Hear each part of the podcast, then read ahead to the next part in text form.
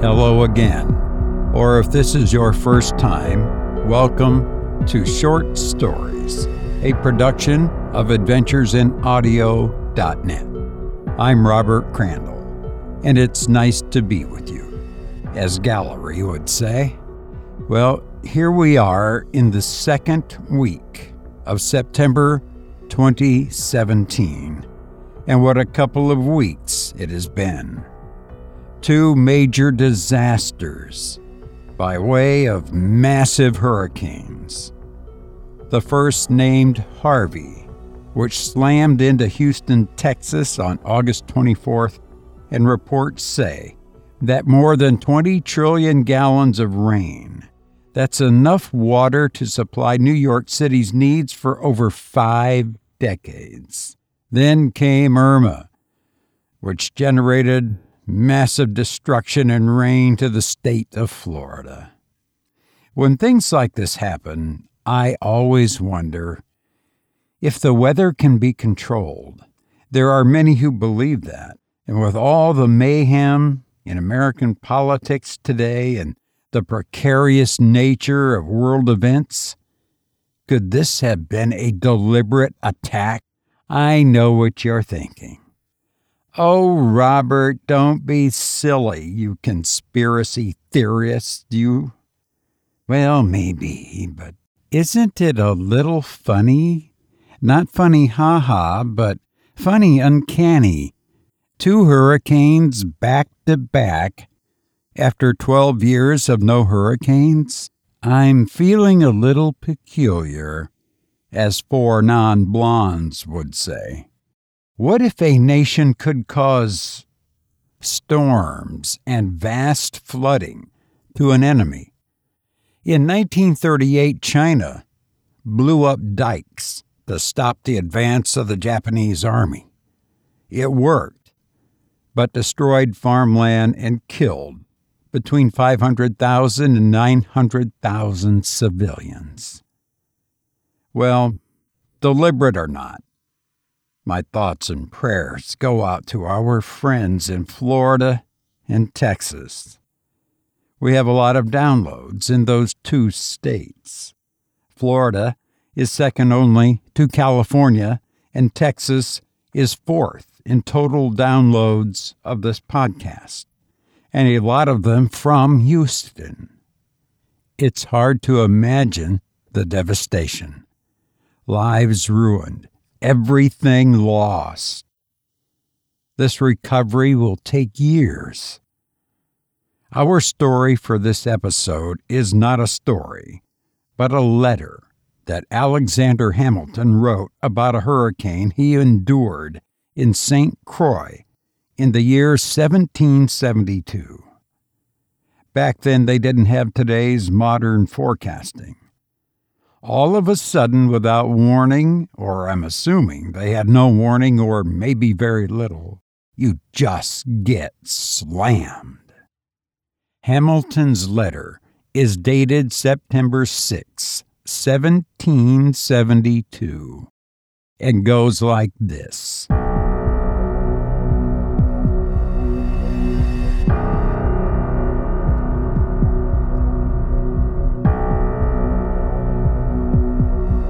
I take upon my pen just to give you an imperfect account of one of the most dreadful hurricanes that memory or any records whatever can trace, which happened here on the 31st ultimo at night.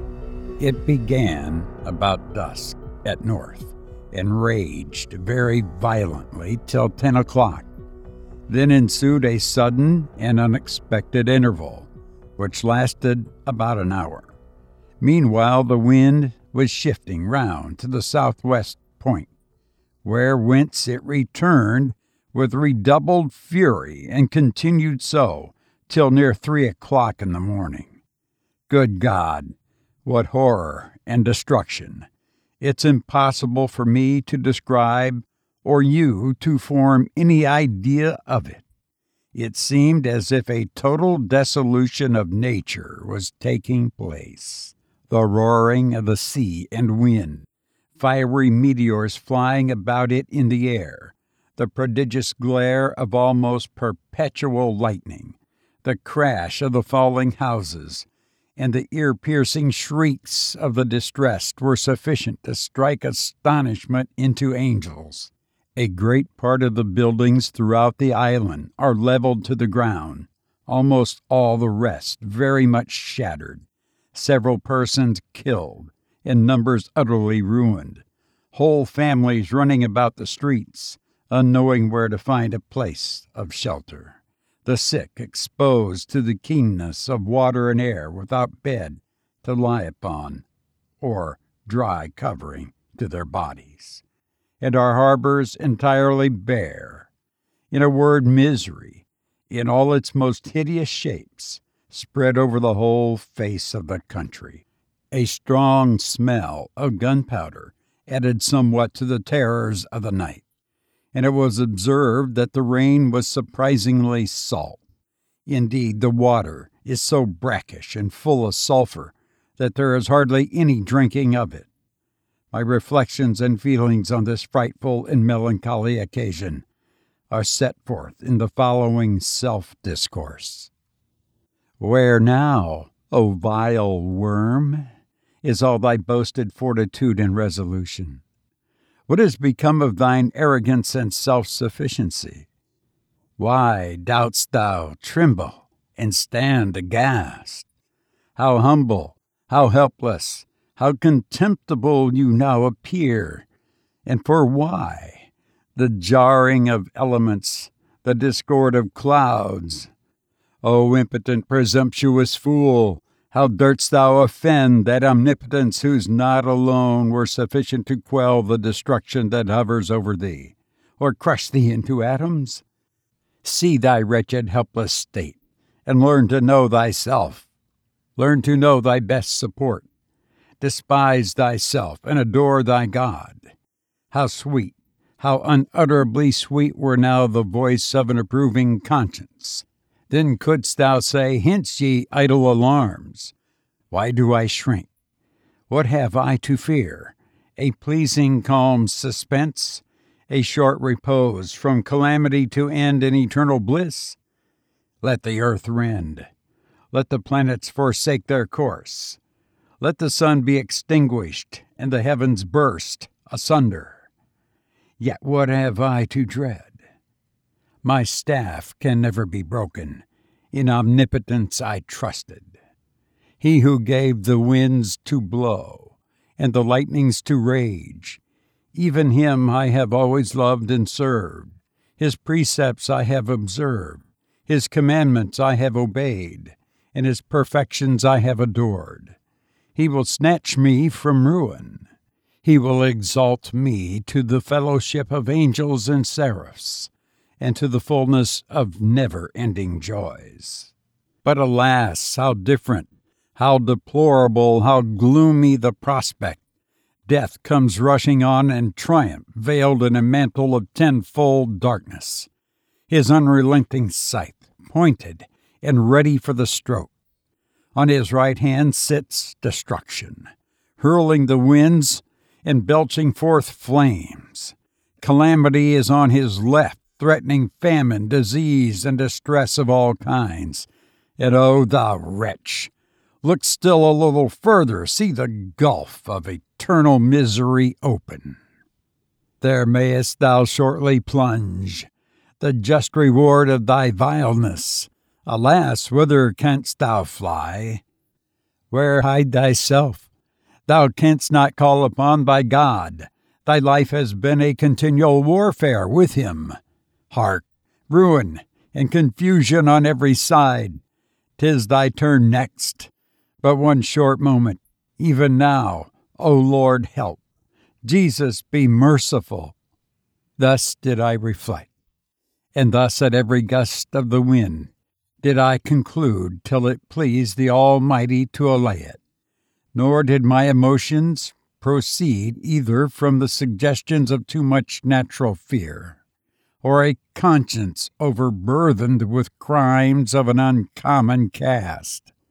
I thank God this was not the case. The scenes of horror exhibited around us naturally awakened such ideas in every thinking breast, and aggravated the deformity of every failing of our lives. It were a lamentable insensibility indeed not to have had such feelings, and I think inconsistent with human nature. Our distressed, helpless condition taught us humility and contempt of ourselves. The horrors of the night, the prospect of an immediate, cruel death, or as one may say, of being crushed by the Almighty in His anger filled us with terror, and everything that had tended to weaken our interest with him upbraided us in the strongest colors with our baseness and folly.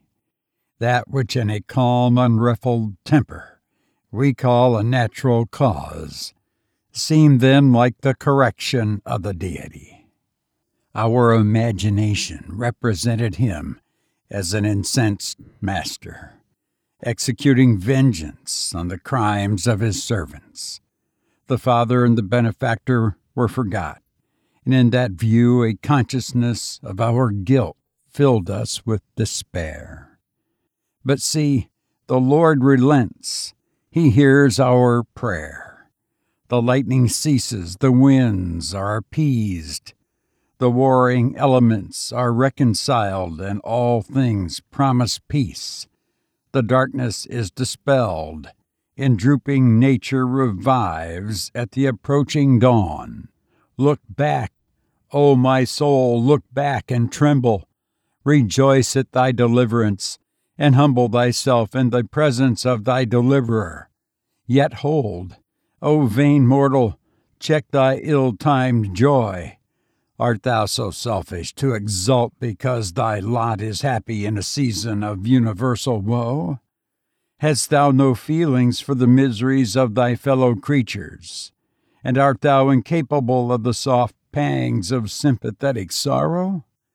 Look around thee and shudder at the view. See desolation and ruin where thou turnest thine eye. See thy fellow creatures pale and lifeless their bodies mangled, their souls snatched into eternity unexpecting. Alas, perhaps unprepared. Hark the bitter groans of distress. See sickness and infirmities exposed to the inclemencies of wind and water.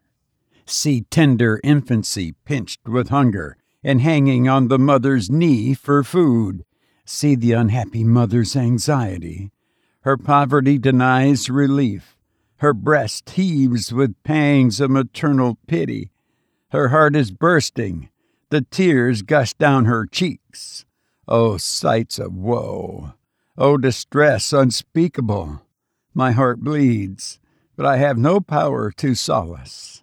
O oh, ye who revel in affluence, see the afflictions of humanity and bestow your superfluity to ease them.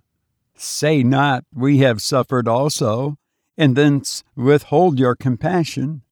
What are your sufferings compared to those? Ye still have more than enough left. Act wisely, succor the miserable, and lay up a treasure in heaven. I am afraid, sir, you will think this description more the effort of imagination than a true picture of realities. But I can affirm with the greatest truth that there is not a single circumstance touched upon which I have not absolutely been an eyewitness to. Our general has issued several very salutary and humane regulations, and in both his public and private measures has shown himself the man. You've been listening to Account of a Hurricane by Alexander Hamilton. To our friends in Texas and Florida, we wish you all the best as you move forward to put your lives back together. May God bless you.